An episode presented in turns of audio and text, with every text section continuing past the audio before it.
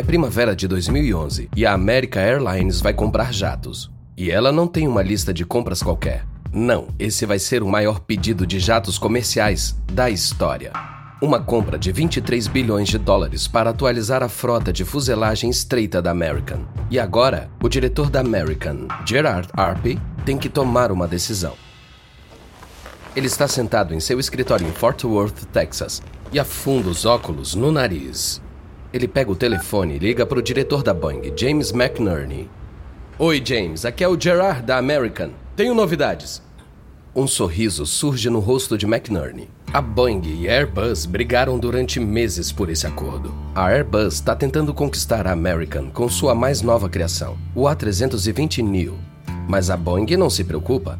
O A320neo é um pouco mais que o A320 com motores mais modernos e econômicos. Dificilmente é um páreo para a oferta do novo jato de corredor único da Boeing. Além disso, a Boeing e a American são próximas. A American só tem jatos Boeing. Mudar para a Airbus vai exigir que a empresa renuncie os grandes descontos que conseguem com seu acordo de fornecedor único com a Boeing. McNerney encosta na cadeira com boas expectativas. Boas notícias, eu espero. Arp para um momento. Não, desculpa, não são boas para você. McNerney salta na sua cadeira. Que? Você vai comprar da Airbus? Vou. Eu vou comprar 230 A320 e A320 New. Eu não quero esperar uma década por um novo Boeing. Arpey deixa o choque passar antes de continuar explicando. Com o A320 Neo, eu vou ter os aviões novos em serviço no final de 2015. Mas eu ainda não decidi quem vai ficar com os outros 200 aviões. Então você tem uma chance de contra-atacar. Mas, James, se você quer parte dessa venda, sua oferta tem que ser muito mais competitiva. Ok, Gerard. Entendi a mensagem. Clara e direta. A Boeing entra em ação. Ela arquiva os planos de um novo jato e copia a estratégia do A320 Neo da Airbus, propondo o 737 MAX um 737 recalchutado e com motores mais recentes. A Boeing também promete que os atuais pilotos do 737 precisarão só de algumas horas de treinamento com computadores para pilotar o MAX, em vez de treinar com um simulador caro. A oferta salva o dia. Em julho de 2011, a American faz o restante do pedido à Boeing. Mas é melhor não cantar vitória tão cedo. A Airbus já tem centenas de pedidos do A320 Neo ameaçando o status do 737 de avião mais vendido do mundo. A Boeing acredita que o Max pode alcançar o A320 Neo, mas para isso, a Boeing tem que cumprir a promessa de treinamento mínimo dos pilotos. E isso significa que a Boeing precisa de motores maiores, mais eficientes e modernos na estrutura de 45 anos do 737, sem alterar sua forma de voar. Mas essa junção de estruturas de ar antigas e motores novos deixa a Boeing com um enigma de engenharia, um desafio para resolver em tempo recorde. E essa corrida para vencer a Airbus vai fazer a Boeing fazer algumas ligações ruins, que terminarão em tragédia.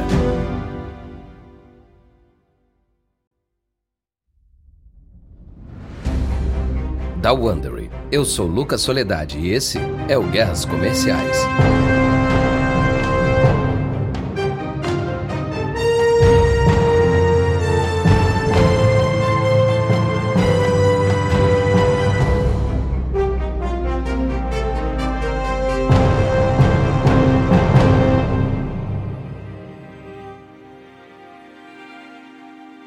Último episódio, a Airbus cometeu um grande erro, estragando a fiação do Super Jumbo A380 e deu mais tempo para Boeing construir e conquistar companhias com seu 787 Dreamliner High-Tech.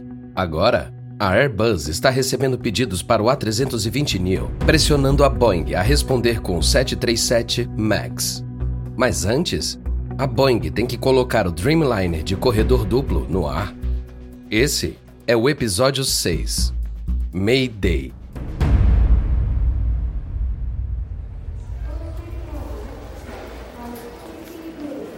Vinte e seis de outubro de 2011 e no aeroporto de Narita, Tóquio, os passageiros embarcam no primeiro voo comercial 787 Dreamliner. No portão, executivos da All Nippon Airways, com casacos festivos, sorriem e distribuem caixas de saquê. Faz 53 anos do dia em que a Panam colocou o primeiro jato de passageiros da Boeing em serviço. E a Boeing espera que, assim como o 707, o Dreamliner de longa distância também seja um divisor de águas. O Dreamliner é o primeiro avião de passageiros feito principalmente com materiais compostos de carbono. As companhias adoram porque é econômico. Os passageiros gostam das janelas mais altas e do touchscreen do sistema de entretenimento a bordo. Mas o projeto Dreamliner está na corda bamba e esse voo inaugural está três anos e meio atrasado. A Boeing gastou 20 bilhões de dólares fazendo o 787. Mesmo com 800 pedidos na conta, o avião está longe de alcançar seu ponto de equilíbrio. Assim, manter a liderança de vendas da família 737 sobre o A320 Neo é uma missão crítica.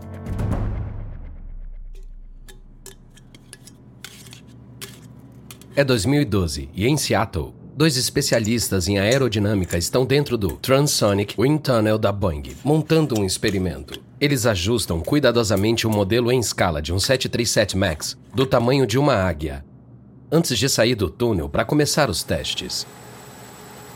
Hoje, eles estão testando como o 737 MAX lida com a curva íngreme.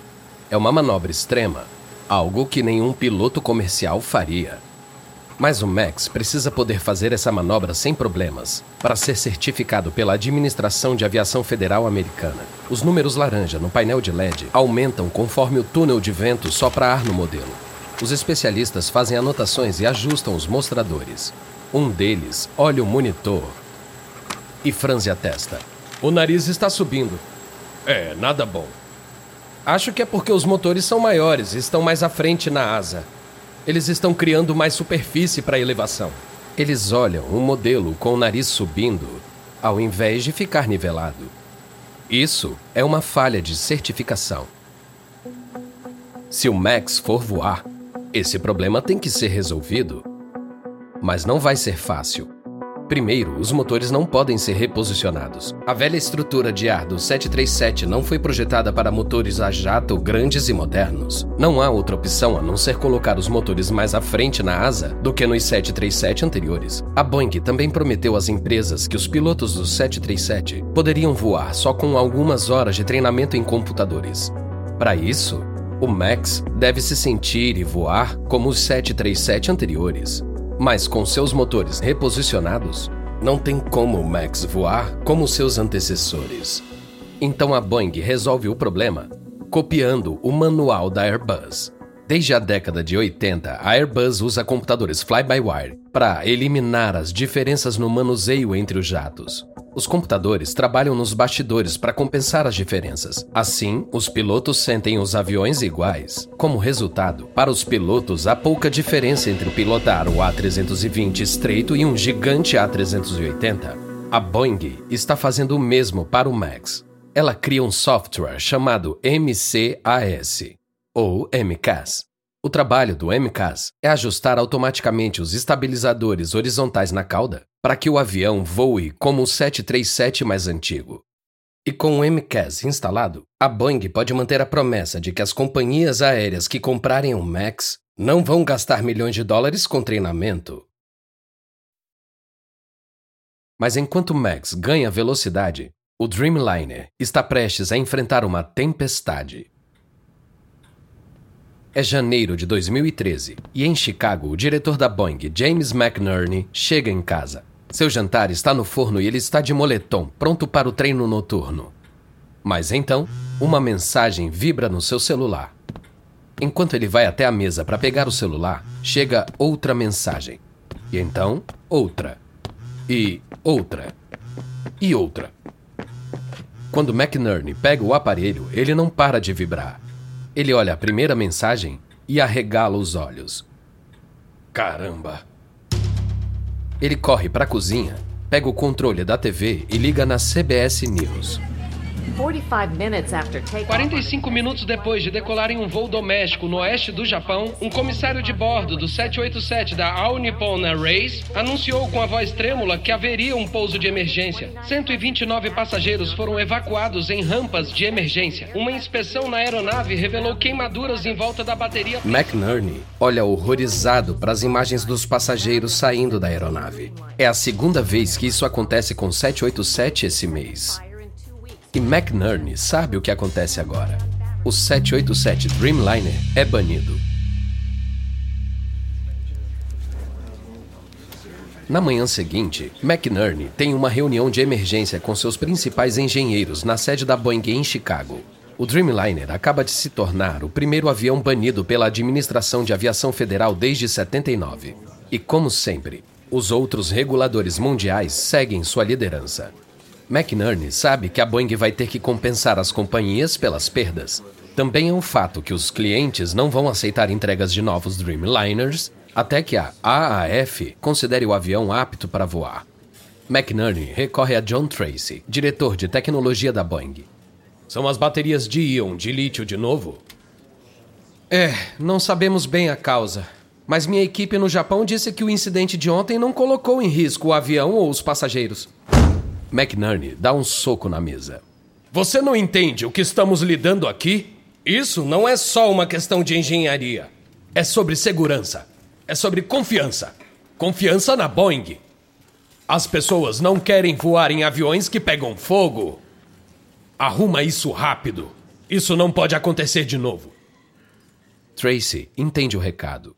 A Boeing corre para redesenhar as baterias para reduzir o risco de curtos-circuitos. Então a empresa envia seus mecânicos ao redor do mundo para que estejam prontos para aplicar as melhorias assim que a AAF der a aprovação. Em abril de 2013, para o alívio da Boeing, a AAF aprova a mudança e os Dreamliners estão no ar de novo. Agora, a Boeing pode voltar a focar no seu projeto prioritário, o 737 MAX, o Max da Boeing está quase pronto, mas isso é um pequeno conforto, porque o A320 Neo é uma sensação de vendas. Quando o A320 Neo entrar em serviço no final de 2015, a Airbus terá 4.500 pedidos do seu novo avião. O Max perde por 1.500 pedidos. Por anos, o 737 e o A320 estiveram lado a lado, mas agora a Airbus está na frente, com uma vantagem que a equipe da Boeing quer diminuir.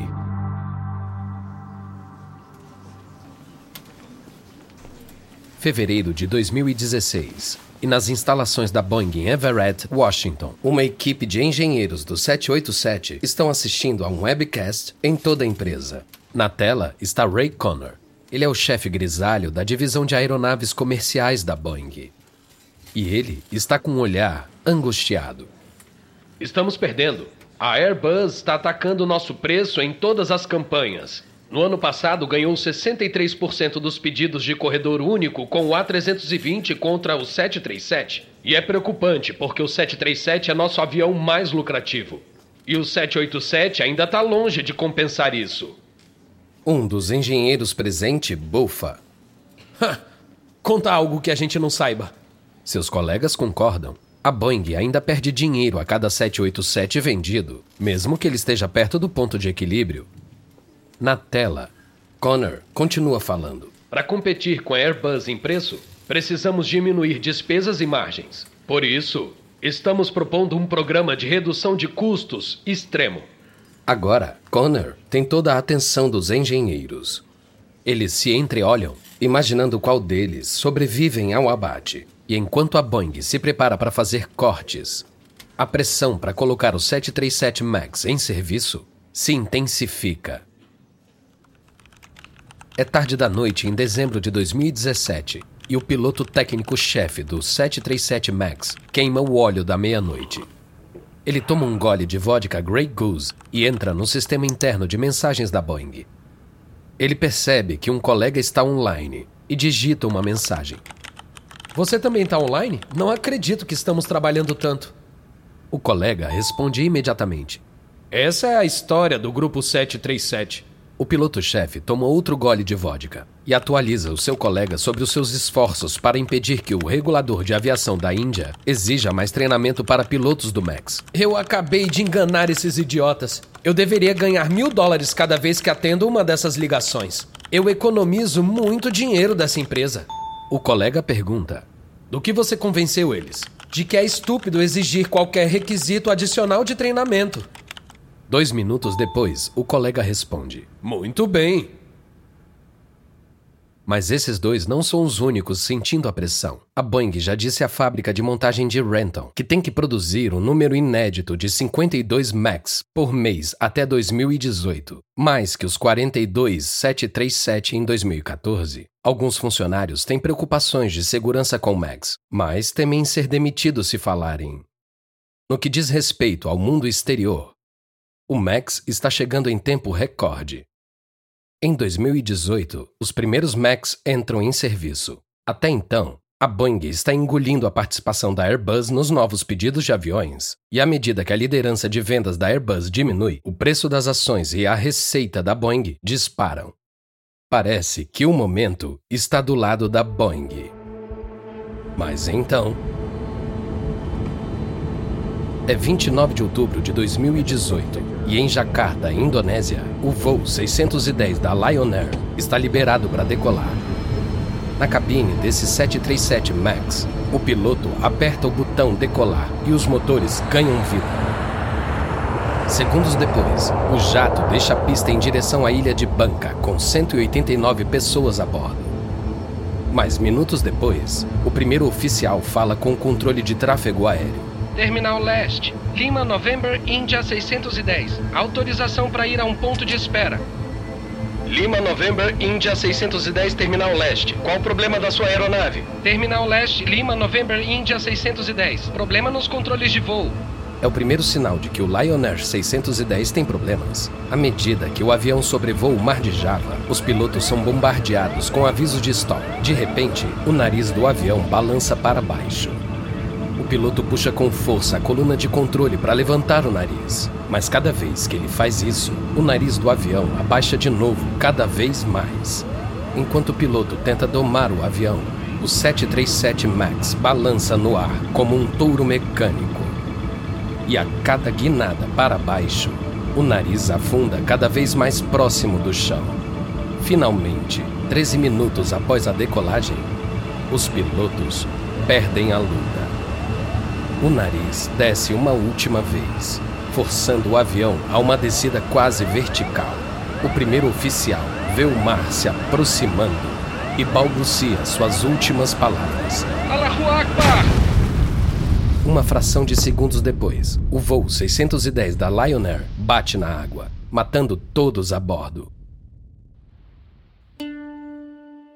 Quando os investigadores do acidente começam a retirar os corpos e destroços do mar, eles já começam a ver uma causa em potencial, algo dentro do Max que os dois pilotos nem sabiam que existia. Algo que em breve vai atacar de novo.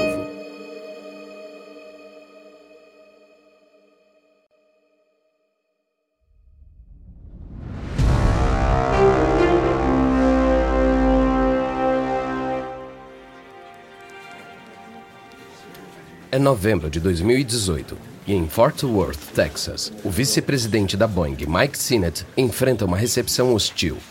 Diante dele está um grupo de pilotos da American Airlines furiosos, e eles querem respostas sobre os MCAS, o sistema de controle de voo automatizado do 737 MAX. Até o acidente da Lion Air na Indonésia, Nenhum piloto do 737 MAX tinha ouvido falar do MCAS. Ele nem é mencionado nos manuais ou abordado no treinamento de pilotos. Mas o MCAS é o principal suspeito do desastre da Lion Air.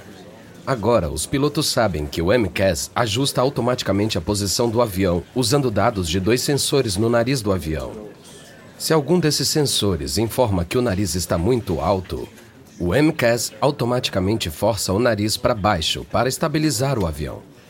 Mas no voo da Lion Air, um sensor seguiu indicando que o nariz estava mais alto do que realmente estava. Em resposta, o MCAS empurrou o nariz do avião para baixo, com resultados mortais. Um piloto furioso aponta o dedo para o executivo grisalho da Boeing. Os caras da Lion Air nem sabiam que esse maldito sistema estava no avião. Ninguém sabia. Sinet tenta acalmar.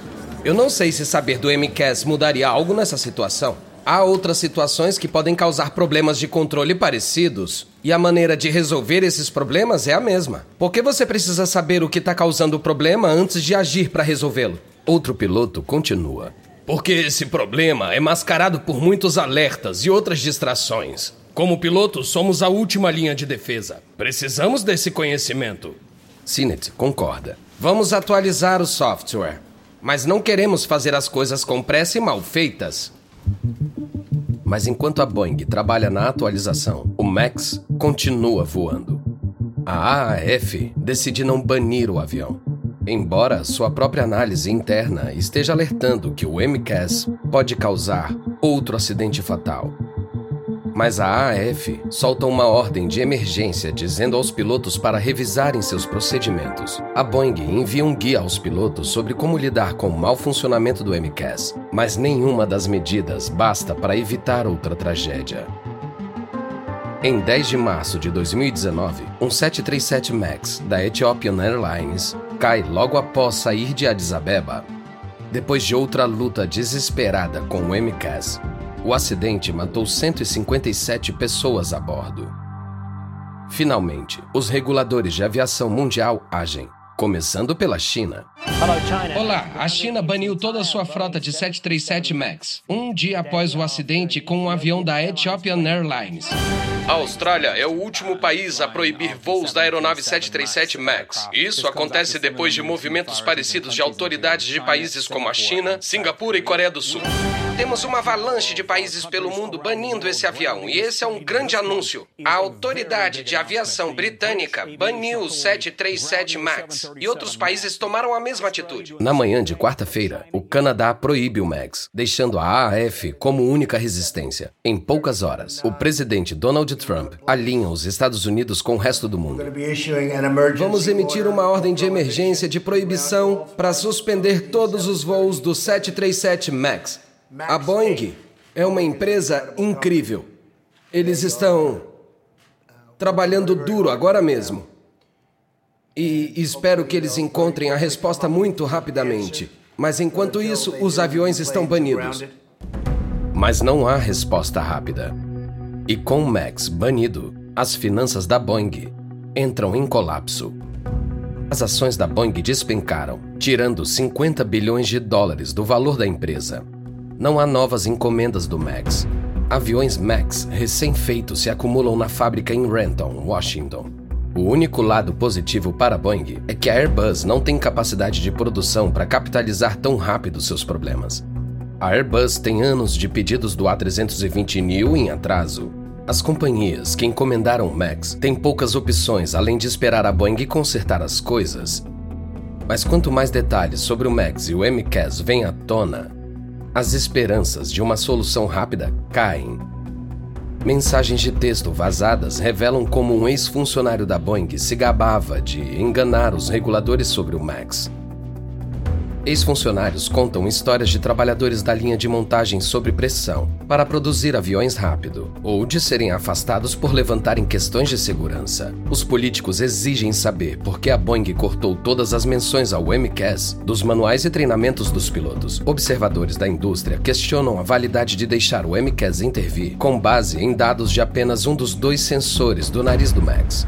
E em outubro de 2019, um comitê do Congresso convoca o diretor da Boeing, Dennis Muhlenberg, ao Capitólio, exigindo dele respostas. Deixa eu te perguntar, Sr. Muhlenberg. Você disse que é responsável. O que significa responsabilidade? Você teve o salário cortado? Você está trabalhando de graça até resolver isso? Os parentes dessas pessoas não vão voltar. Elas se foram. Seu salário continua. Alguém na Boeing teve um corte ou está trabalhando de graça para corrigir isso como os japoneses fariam?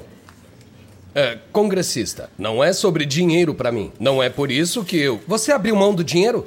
Congressista, Meu conselho fará uma revisão abrangente. Então você está me dizendo que não está tendo nenhuma compensação. Você continua trabalhando e ganha 30 milhões de dólares por ano. Depois desses dois acidentes horríveis que fizeram os parentes dessas pessoas desaparecerem, morrerem, sumirem, você não teve nenhum tipo de corte?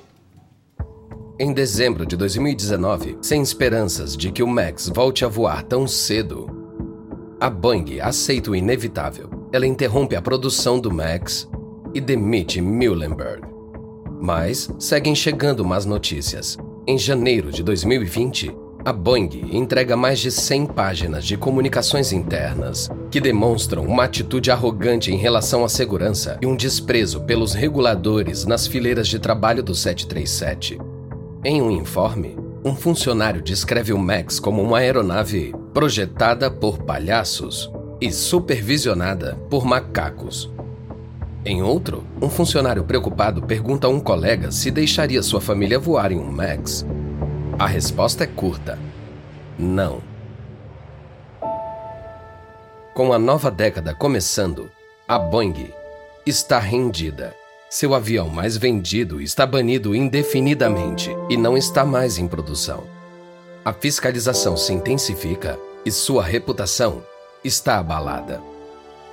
Mas a fabricação de aeronaves é, e sempre foi, uma questão a longo prazo. A Boeing pode estar em maus lençóis agora, mas poucas operadoras gostariam de um mundo onde a Airbus seja a única fornecedora. E é por isso que a Airbus sabe que provavelmente é uma questão de quando, não se, a Boeing irá voltar.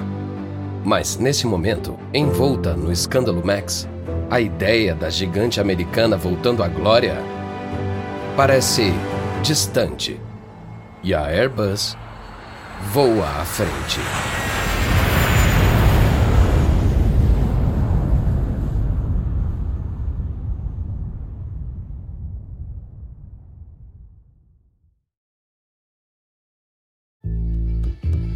Da Wondery.